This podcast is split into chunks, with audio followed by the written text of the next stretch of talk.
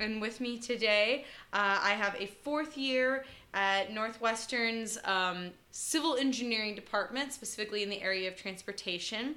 Um, and I already forgot your random facts, so now you just have to say it. Random fact oh, first time I ever left the country and only time I ever left the country is for an academic conference in the greater uh, London area. Yeah, that's right. Oh, how to forget? Wow. And one beer in. That's sad. uh, yeah, welcome, Mike Hyland. Thanks for being here. Thanks for having me. Let's let's cheers. Cheers. Nice. Cheers. Mm. So today I am having gotta get up to go down to get down coffee milk stout from Wiseacre. That's pretty good. Never had it before, but I'm, I'm digging it. I'm having the Brickstone Brewery APA. Quite good as well. Yeah, we're doing we're doing some craft beer. Gotta gotta keep it hipster in grad school. um, so you you study transportation. That's correct, yeah. Does Uh, when you tell people that, what is their first assumption? Oh, it totally ranges. They kind of just start guessing as to what I do. Um, I think most people think of civil engineering, so they think of like roads and bridges and us building them, which is not exactly what I do. And other people were pretty super familiar with what we do. Not really sure how, because I wasn't until my junior year of college. um, but yeah, it's usually the roads and bridges sides, but we get a little bit here is like how we operate systems, which is actually what our group does. So you're you're not looking at like how do I make this engine more efficient, but how do I make this roadway slash the drivers on the roadway more efficient? Exactly, yeah. So I think the mechanical engineers are the ones that are making the cars and the buses and the trucks run more efficiently. Um, and then there's some people who just make sure that you don't crash when you're on the road. And we kind of do a number of things. Um, some of the more interesting is just understanding like the physics of the traffic flow of how cars work on a highway or in a street. Um, we do signal design to make sure that you don't wait too long um, outside of the intersection. Wait, your lab does signal design? Like how long a yellow light should be? Um, yeah, that's that's one of our areas. Um, Whoa. Yeah. That's super random. yeah, exactly. No, it's we're kind of all over the place. Um, so my advisor has been around for a long time and has a lot of areas of expertise. So one other, which is kind of totally unrelated, is travel behavior. So that's kind of like the psychology and economics of how people make travel decisions. And then what I work on is more the optimization, industrial engineering, operations research side, which is kind of using optimization to make the system more efficient. So specif- specifically, I work on managing fleets of autonomous vehicles. Um, So this is getting down to like Uber's driverless cars and and figuring out how we could make that actually a reality, but also how we can make it an efficient reality. That's exactly right. Yeah, so we're not working on making sure their autonomous cars work. We're saying if and when they um, take the driver out of the car, how can we manage a fleet of 20 to 1,000 vehicles to kind of reduce the overall cost of transportation? You know, make sure that the passengers like you and I don't have to wait for 15 or 20 minutes. And yeah, as I said, making that system run efficiently. So when you talk about efficiency, are you talking about like how long a person has to wait for a car, or how long it takes a car to get to where it needs to end up, or it's over? You know. Yeah, that's that's actually a great question. Um, so it's kind of all the above, right? So if you think in terms of like an objective function, traditionally it's just minimizing the cost for the service provider. So making sure Uber saves as much money as possible. But that was in the context of freight transportation in the past, where you're just moving goods. But now we're talking about moving people. So we kind of have to adopt these adapt these models to passenger transportation, where if you don't provide good quality of service, people aren't going to use your service in general. So, yeah, it's making sure that you don't have to wait outside or anywhere for a long time. And then now for things like Uber Pool and Lyft Line, if you're going to save a little money by adding other people to your trip, you also don't want to make sure that person has to go way out of their way to pick someone else up. Right, when you're carpooling, it shouldn't cost you an extra 45 minutes just because you were trying to save five bucks. Exactly, yeah. And that's actually a pretty fun problem. Um, Lyft has actually been pretty cool and posted some stuff online as to how they're developing their algorithms. Um, so basically, I'm going to try and beat their algorithms, which I think we know that I won't, but I'm certainly going to try. Right, well, then it becomes a, a computer programming chess match. Like, I came up with this new optimization thing that allows me to be like 0.01% more efficient, and like, can you top that? Yeah, exactly. so they actually, right now, from what it seems, they're using more like heuristics, which means like we have all these constraints to make sure that everyone's happy. And we'll do the best within those constraints. Whereas like I'm kind of coming at it from the opposite direction. Is like, okay, let's optimize the systems and then add in the constraints later on and see how much they hurt us, like in general, and whether so or if people were freight, how much? Yeah, that's an, that's an interesting thing, right? So if if someone didn't mind waiting for 20 minutes outside, I mean, you could probably run the system a lot more cheaply by, you know, as well as like pulling more people in cars and using buses instead of cars, right? Mhm. Oh yeah, absolutely. Yeah. Have you like thought about how the fact that these like driverless cars are still going to be dealing with real traffic with real people and like have you thought about because that, that makes it a dynamic system right like there's first of all like how do you get a to b on a map but then Yeah. there's also like well only sometimes is there traffic at this stoplight but oftentimes over here it's worse because they're school kids or whatever Yeah, like again, another great question. Um, so my advisor is really into transportation networks in general and, and modeling dynamic transportation networks. He's kind of like one of the foremost experts on that. Um, I would say in five years or in three years, I'll definitely have included the, the dynamic transportation system with the traffic signals, with the school buses, with the trucks, with the cars in there. I think right now I'm more just looking at it as an optimization problem, but actually, so that's kind of where I don't know if I'm overstating here, but so it's kind of weird for people I think that like civil engineering works in optimization as opposed to like operations research and industrial engineering. But it is at like the transportation network side where we do have an advantage because we have expertise in understanding how transportation systems work and how, as you said, crazy things can happen on the road network and how you do, how do you account for those. yeah I, well so did you get your undergraduate degree in civil engineering I did, yeah. Where did you Um, get it at So I got my undergrad at Cornell. I, so I started at Penn State actually at a branch campus, and then finished at Cornell for my undergrad. Did a master's there, and obviously now at Northwestern. But even at Cornell, like my advisor recommended I take as many operations research classes as possible, so that I could do this type of research in the future.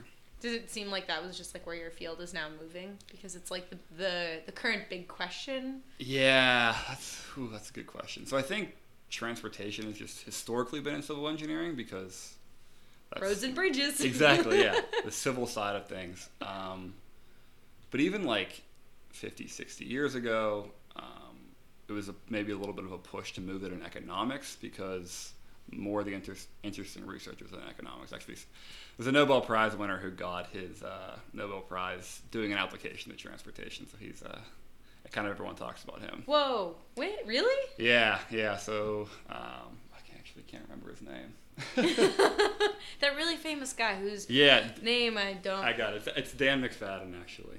Um, so he was understanding how people make decisions, and basically, transportation engineers were doing a terrible job of predicting how people would use roads and use new mode. So in California, there was a giant project for um, to build the BART system, actually, if I'm getting the history correct. mm-hmm. Um, and they kind of went to economists instead of transportation engineers to predict who would use this and how much money they could make to see if it would make fiscal sense. And he kind of applied some of his theories in discrete choice modeling to transportation. And Well, that I mean, no offense, but that makes sense because when you think about like bad sidewalk design, which is like inherently an architectural slash engineering issue, like they'll put right corners and sidewalks. It's like no one's making a right corner. They're gonna fucking cut across it, and there's gonna be dead grass there forever Yeah. until you fix that path because no one is gonna do that. yeah, I mean, I guess I don't want to be the one bad mouthing engineers, but uh, as my, as my um, as a professor at Northwestern always says, like, there's always this kind of thought that if we just let engineers rule the world, everything would work better. And he's like, that would be the worst idea. Like, we don't understand how people work very well at all. So, like, if you give us the parameters, we can design a pretty efficient system. But we're usually pretty bad at understanding what people like want and desire. So, Right. Human parameters are still very iffy, and as a psychologist, I can say that. Yeah, yeah, exactly. but yeah, so I mean, I think maybe yeah, recently there's been a little bit of a push to move in industrial engineering operations research, but I mean, I think it's fine in, in civil engineering for now because it's just an interdisciplinary field anyway. You're never going to have the perfect department to put it in. Right, and it makes sense as being interdisciplinary. Like you, you want to have multiple different kinds of expertise that can draw on this because this isn't a one type of, of problem Yeah. that you will ever get a perfect clean solution for. Absolutely. Unfortunately. Yeah, no. I mean, so we even kind of split within transportation as like the demand side and the supply side. So, well, my research is more on the supply side and understanding the networks, but as I mentioned, there's the economists, the psychologists who work on understanding how people make travel decisions. So it's even difficult getting those two in the same room and talking about things. so they have different conferences, like they don't talk to each other. No, it's just, they do the same conferences for the most. Actually, no. yeah, so there is like the big conference that everyone goes to, from roadways to travel or travel behavior, demand supply. But then there are separate conferences for the supply side and the demand side, which is pretty interesting, actually. Yeah. so so every day you're not going out and you're not like measuring the speed of cars. What is most of what you're doing just computational models? Like are you just sitting in front of a computer all day trying to figure this stuff out? Yeah, that's exactly right. Um, so there certainly is a lot of data collection in transportation. Um, I actually know someone who does data collection. Really? Yeah. I was like, that sounds boring, but also really important. On what specifically? Uh, on I think it was like highway feeder roads in Texas. I, I would have to check back That's again. fine, yeah. Yeah.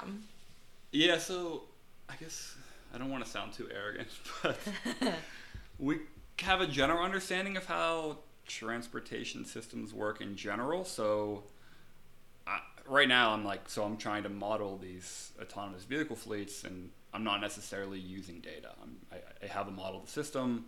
I generate random demand, which kind of makes sense based on intuition. Now, once uh, this dissertation moves farther along, there's a number of data sources I will use, but and that'll only be kind of like slightly adjusting the algorithm. Right, you're tweaking the model, not not reinventing the wheel. Yeah, exactly. But then there's a there's a ton of um, work on like using already collected data in my lab so Divvy is one of the more interesting ones. They have a lot of The. Divvy bikes? Yeah. So they. How, how does that data get used for like autonomous cars though? oh no, sorry, not for autonomous cars, just in general. Oh, just in general. Oh, okay, yeah, yeah. yeah. that totally so we makes do sense. a bunch of research projects and I've seen they did like a heat map. I think it was like the equivalent of Divvy map of Divvy bikes in New York City, and they did a heat map across a week. Yeah. And you could see people like moving into their jobs, going home, moving into the jobs, going home. And on the weekends, it was just like random activity. People ride Everywhere. because it's a weekend. Yeah, exactly. So these bike share systems have done a good job of having like data challenges, which basically gets people to analyze your data for free. Brilliant. Yeah, exactly. so there's things like you're mentioning with data visualization, which is really cool with like any type of transportation data because you can overlay it on a city map and see where people were going. And yeah, so we did a similar thing, kind of like clustered different divvy stations based on the types of trips that are made. And we saw like three clear distinctions. One is like the leisure trips, um, which are basically all along Lakeshore and in certain parts of the city. There's like the morning commute uh, bike stations and then the evening commute bike stations So it's coming like everyone going to work, leaving work. Exactly. Yeah, and it's incredible how clear the data is on those things. It's, it's pretty fun to see. yeah, that's so cool. Yeah. I would love to like yeah. I think the visualization on that is it's so intuitive, but it's also so beautiful because you're like Yeah, this exactly. this absolutely makes sense. Which is nice. Like as much as like models are important, it's really fun to see like just the data telling you what's going on. You don't even need a model to see that like people go from residential areas in the morning to the center city at the same time and then come back to the residential areas at night. So yeah, it's quite cool. Yeah, that's so neat. So when you're doing modeling, like, did you have kind of I don't want to say preset algorithm, but like a, a really basic model that then you've been tweaking and building on, or did you have to do this from scratch? No, it's I mean, it's more tweaking existing stuff. Um, so I guess there's two sides of the modeling. One is like creating your mathematical program with your objective function and your constraints, and those are out there. So in the past, um, as I mentioned, like freight transportation, um, kind of routing trucks around the country um, is one. Taxi dispatching, which is less efficient than obviously the Uber and the Lyft will need to be in the future. And then there's things like what's known as the dial-a-ride problem, which is for transit services for people who are usually elderly or handicapped. So you have to kind of run a, a similar system to Uber Pool and Lyft line, except uh, with or formerly for kind of disabled people. Right. So you need specialized vehicles, and Yeah. it's a little bit more complicated. Yeah, exactly. Um, so I'm adapting those mathematical programs for this passenger transportation with autonomous vehicles problem. Um, so actually, the the mathematical program is pretty similar. What's interesting and what needs to change is the solution algorithms. Mm-hmm. So whether it's for taxi dispatching or freight transportation, the solutions could take a lot longer to solve. You could wait and even the night before a couple hours and get your routes for the next day. Whereas like for Uber and Lyft, it's super dynamic. Like someone requests a ride, you basically need to assign them a vehicle almost immediately, and that vehicle needs to pick them up within the next two or three minutes for them to be happy. Mm-hmm. So that's the biggest difference between my research and what's what's already out there is how do you solve these problems? Yeah, and how much time you can take to solve the problem because you Yeah. need a, a smart system that can be like, oh, we took care of this person, but now we've got you know six new people in the grid, and how are we going to reroute? And, Yeah, exactly. And the problem itself, like the what we call the static problem, is a NP hard problem, meaning like as the problem gets bigger, you can't find an exact solution in a reasonable amount of time. So there's a number of ways to make it solvable. One of them is kind of reducing the size of the network, which means like you're making approximations and not finding the exact answer. Another is making like simple heuristic, which just says that like assign a new passenger to the nearest available vehicle Right. which actually doesn't work that well, and that's why you need a lot of research in the area. Really? That- Yeah. I mean, that seems like the intuitive answer, right? Like that car was closest, pick that car. Yeah, exactly. So the reason that doesn't work super well is because you're not taking advantage of potential overlap with that person who's near a vehicle's next future ride. So if another vehicle that's going to be dropping a passenger off near that um, person who just requests a ride, you're basically wasting some efficiency there. Um, so yeah, it's kind of cool to see that that isn't the best thing because then you need to go to optimization methods to improve the solution. But you're right, it is intuitive that like for the most part you'd think just assign the nearest like open vehicle to the to the new passenger. But Do you think that that is like the biggest problem facing this kind of optimization, or yeah, I mean the biggest problem is, as I said, the problem pretty much can't be solved in a reasonable amount of time. So you have to come up with these either simple heuristics or approximations to the problem, and I think that'll keep engineers and researchers busy for a long time, which is good for me, of course. I was gonna say you'll have a job for a good long time. Yeah, exactly.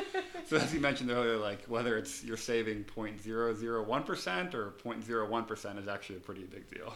Right. People th- they're like, oh, well, it's both below one percent, but it's like, no, that's an order of magnitude different. Yeah. Like that is like a hundred people who are pissed off versus a hundred people who aren't. yeah, exactly. And the difference between for the company like a $1 million profit and a $100 million profit in a quarter. yeah, exactly. So So, like, do you want to stay in research? Is this an area that's only considered an academic pursuit? I'm, I'm assuming not. I'm assuming this is No. so tied in with with Yeah. uh, Um, industry. definitely. So, I mean, there's like 30 companies right now that are developing autonomous vehicles. I don't think there'll be Thirty? Yeah. Oh my god! So there's the like what we call like the tech giants, Apple and Google are doing it. Uh, Right. Like about 20 car manufacturers: Ford, GM, Tesla, Chrysler, uh, BMW, and then there's the Uber and Lyft who are all working on these things separately. I don't think that there'll be 30 service providers. I think there'll be a lot of kind of collaboration and uh, right cooperation. overlap and Exactly. People buying each other out. But so all these companies, in a sense, are interested in. Obviously, they need the driverless cars. Actually, that's not true. Like Uber and Lyft could use these algorithms now. On human drivers. Yeah, Just like giving them the optimal route to like pick up as many passengers in that area and yeah, Yeah. exactly. Um, it's slightly less efficient with drivers because there's a communication time to tell them where to go, and they could not listen to you, or they need to go home at a certain time. Whereas if you have total control over the entire fleet, Right. Well, it would be best even if you're using humans if the humans like had to preset like I will work from noon till 8 p.m. Because Yeah. then then you know how long that car's going to be in service online, and then even that is better than Yeah, exactly. I'm done. I'm going home now. That's actually um, one of the interesting problems we're looking at is like, and Uber actually started the service. It's like reserving rides for the future. So either a couple hours in advance or the next day. That actually allows you to increase like the optimization of the system significantly because you can plan in advance yeah. and take advantage of where you, you to get those cars where those future demands are going to be. Well, Whereas and like a lot of people could do that when you think about how many people that are like, I know I'm going to be out late that night and I want to ride home, or I know like, and you, I guess you'd need to give them a window. Wouldn't be like, I want to be picked up at 7:05. Right, yeah, exactly. Yeah, maybe even if it's a three minute window, they could probably handle that. Or I mean, ten minute window helps them out a little bit. But yeah, so that actually is another interesting area, which is pricing for the things. So Mm, yeah. Whether or not you have to pay more to advance that or request the ride in advance and make sure it's going to be there, or whether you get a discount because that allows the service provider to know that they have demand in the future in this area. So. Yeah. No service providers currently though allow for like pre-planning a trip, right? Uber just started about a month and a half ago with that. Oh. So you can reserve a ride in advance. Yeah, which is pretty. That's cool. pretty cool. Yeah. So I mean, the one that people always talk about is like making sure there's a vehicle available to go to the airport. Yeah, So- so you know when your flight is. It's like I have to get there. Yeah, exactly. So whether you you know you want to leave work at five o'clock on Friday, you want an Uber to be there. You don't want to have to worry about they're paying for surge pricing or they're not being a vehicle there at all, and you kind of just have to hope to grab a cab. So Yeah. Do you ever think about how much like to some degree you're taking because you're looking at autonomous vehicles, you're taking a lot for granted. You're taking for granted like that traffic patterns to some degree aren't going to change a lot. Like there there will be rush hour and there will be certain congested areas, but like you're also taking for granted like just just human error. Like do you think that the, how much more efficient would this system be if it was all autonomous cars? Yeah, it's a really good question. Uh, one of the more interesting areas again in transportation research. Um, I think it would get significantly more efficient if all the vehicles were autonomous. Um, so actually, before the podcast started, we talked about intersections and Yeah. um, kind of using like game theory to decide who gets through an intersection as cars are traveling at 40 to 60 miles per hour. Um, and then even on highways, I think there's a huge potential uh, gain there in efficiency. Even so, with highways, you don't even need 100%. Like once you get to 40 to 60%, you're going to get a huge efficiency gain from just the traffic flow and the way it travels. So I think yeah, the the more and I I don't want to predict when it's going to happen, but whether it's 20 or 30 or 40 years down the road, um, there will be some serious advantages in terms of traffic flow for having all autonomous vehicles on the road. Right. So probably highways within our lifetime. Yeah. Cities We'll less see. clear. We'll see. It's a very complex problem. Yeah, exactly. But we have the advantage of there being a lot of potential money for companies to get, so they're putting their best researchers on it, as well as a lot of academics working on the problem as well. So yeah, Yeah. it's fun. do you do a lot of work with actual individual companies? Like, is that where you get a lot of your raw data, or are you doing a lot big like governmental data sets? I think uh, so. Both in general. Um, so I'm funded through um, my advisor, but also through the um, Federal Highway Administration, Department of Transportation's like Eisenhower grant, which they give out every year to a number of transportation researchers. But yeah, we've been approached by a number of private companies, as well as I mean, the federal government's very interested in autonomous vehicles. Um, Well, yeah, mainly for it'll make everything reasons. so much more safe and efficient. Yeah, exactly. So, um, under the current administration, safety is like the number one priority, as I assume it'll be in future administrations for the federal government and states. Because I mean, we lose a lot of people every year on the road, so anything you can do to make it slightly safer is. Apparently, that's been one of the number no, number one killers in Austin in recent years, Austin, Texas. And it's like it's not clear if it's drunk driving because Austin's kind of become parts of Austin become kind of a party city. Okay. And so I can't tell if it's just like drunk drivers getting on the road or if it's like pedestrians or if it's a mix. But like, yeah, Yeah, it's, it's definitely. pedestrian deaths are way up in Austin. It's weird, yeah. So, I mean, over the past 80 years, we've had a steady decline in deaths with better infrastructure, better vehicles, safer vehicles. Um, Seatbelts. Seatbelts, yeah, exactly. Huge decrease in the number of drunk drivers on the roads, but actually, it's kind of leveled off recently, and actually, the- this year specifically, we've had an increase. That's probably due to So the- 2016, just in case this comes out a little Yeah. bit 2016, there looks like there's going to be an increase from 2015 and 2014. And this is fatalities. I actually don't know the data or the stats on um, traffic incidents, but I assume they're pretty correlated. yeah. Um, but th- that's also coincides with, again, an increase in total vehicle miles traveled on the road. I was gonna say you just have more people on the road. Like eventually, someone's gonna get hit Yeah, exactly. with with humans behind the wheel at least. Yeah. Maybe not with computers. We'll see. Yeah. I mean, I don't think the computers will be perfect, but I think in a lot of ways they'll be better than humans are. Yeah. Which. Well, I mean, and oftentimes the only reason that like accidents will happen is because people don't like what the computer's trying to do. Wasn't there some accident like with a Tesla vehicle or something? Yeah, so Tesla has a few accidents. Like I think only one of them has been the result of the computer itself. A lot of it has been like the driver, as you said, not really liking what the computer is telling it to do, whether that's driving at the speed limit or, or staying in its lane or whatever. Um, and, and most or a number of the accidents have been caused by other vehicles running into the Teslas and, and the Google vehicles. Right. Mainly because they tr- they follow the traffic rules. Yeah. and normal drivers don't. I was gonna say normal drivers are like those are guidelines. Guidelines. Yeah. As I've discovered. That's the general consensus that they're guidelines. Yeah, unfortunately. Man, the, this is such like interesting macro problems, but I mean, I guess it's also can be applied on a micro scale. Like it's it's like this is how we want to make infrastructure more efficient across cities, but also within our cities. Like Yeah, absolutely. planning routes. Yeah, no, definitely. I mean, there's kind of a race now between cities to see who can get the autonomous vehicles to come to their city, who can get the Ubers, the Lyfts. Um, not all cities are on board with this because there are potential negative consequences of having an accident with a driverless vehicle in your city. I mean, In terms of like who's at fault, like oh, I mean, in terms of if you're the mayor of a city and you bring autonomous vehicles and one of them runs a Oh. pedestrian over.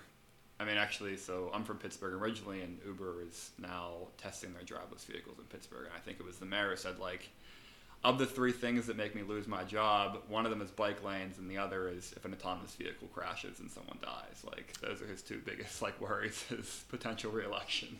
that upsets me the bike lane thing. Yeah. But obviously, I'm a cyclist and not a driver currently, so Yeah.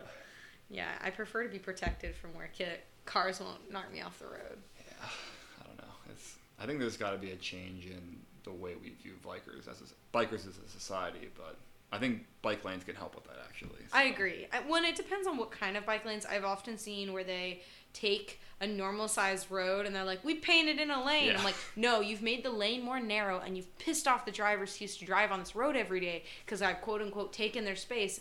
That is not helping Yeah. anyone. That is very dangerous. Exactly. Yeah. That's not a good solution. That's not a good engineering solution. no, it's a cheap one though, and that's that's often the issue. Yeah. But- It's easier to it's cheaper and easier to paint something than it is to redesign the infrastructure. Yeah, as we are discovering in this country. In, in many ways, right? Yeah. yeah, yeah, exactly. Well, so are you going to end up? Do you think you're going to stay in academia, or do you think you're going to go into industry? I mean, the plan's definitely academia. Um, so transportation's a little bit of a small field. Um, Mhm. So the major state universities have transportation departments. Um, and some of the, a lot of the really good schools or good schools also are, if they don't have transportation programs, they're building them out. The only reason I wouldn't be academia is if I didn't get a job or if I didn't get a job in a city or state that uh, I don't really want to live in. But for the most part, I'm pretty open to trying um, going anywhere. Yeah. Well, you could also work for like a research institute that is still Yeah. research based, but not necessarily university. I mean, That's right. Um, I think that's the choice that a lot of academics have or grad students have is do I want a faculty position and fight for a tenure track for the next 10 years or do I want to work for a research lab or go into private industry?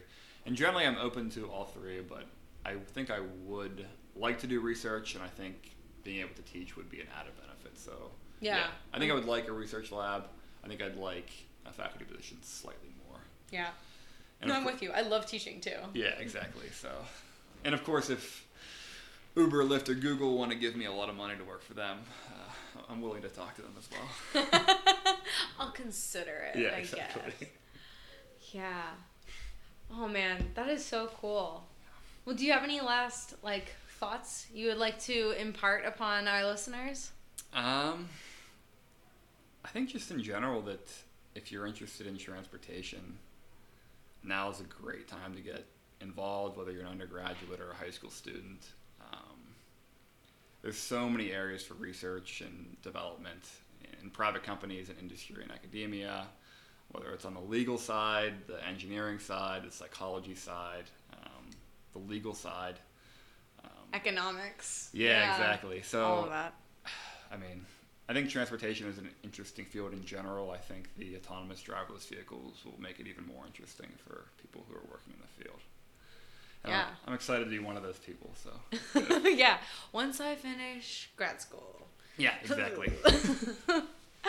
um. Well, great. Thank you so much for coming out and and chatting with me. This has been super fascinating because this is yeah, a, a very macro problem that I don't think about much when I'm calling my Lyft or my Uber. Yeah, exactly. Uh, yeah, I, I really appreciate you having me. It's it's been a lot of fun actually talking about this stuff. Yeah, and do you does your lab have a Twitter? Do you have a Twitter? Yeah, so my lab um, is at info NUTC. Um, that's Northwestern University Transportation Center. Um, and then my Twitter is at M Hyland H Y L A N D, 312. Um, yeah. So I'm not a big Twitter user, but Yeah, no, I feel you there. I've I've mostly been just retweeting stuff I see. I'm yeah, exactly. not creative enough. um, but you can um, contact me at phdrinking on Twitter.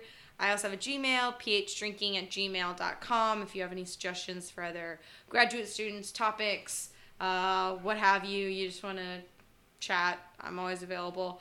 Um, yeah, so thanks for being on the show. Thanks again. Yeah, it's, it's been Yeah. a lot of fun. This has been fun. Okay. See you guys later.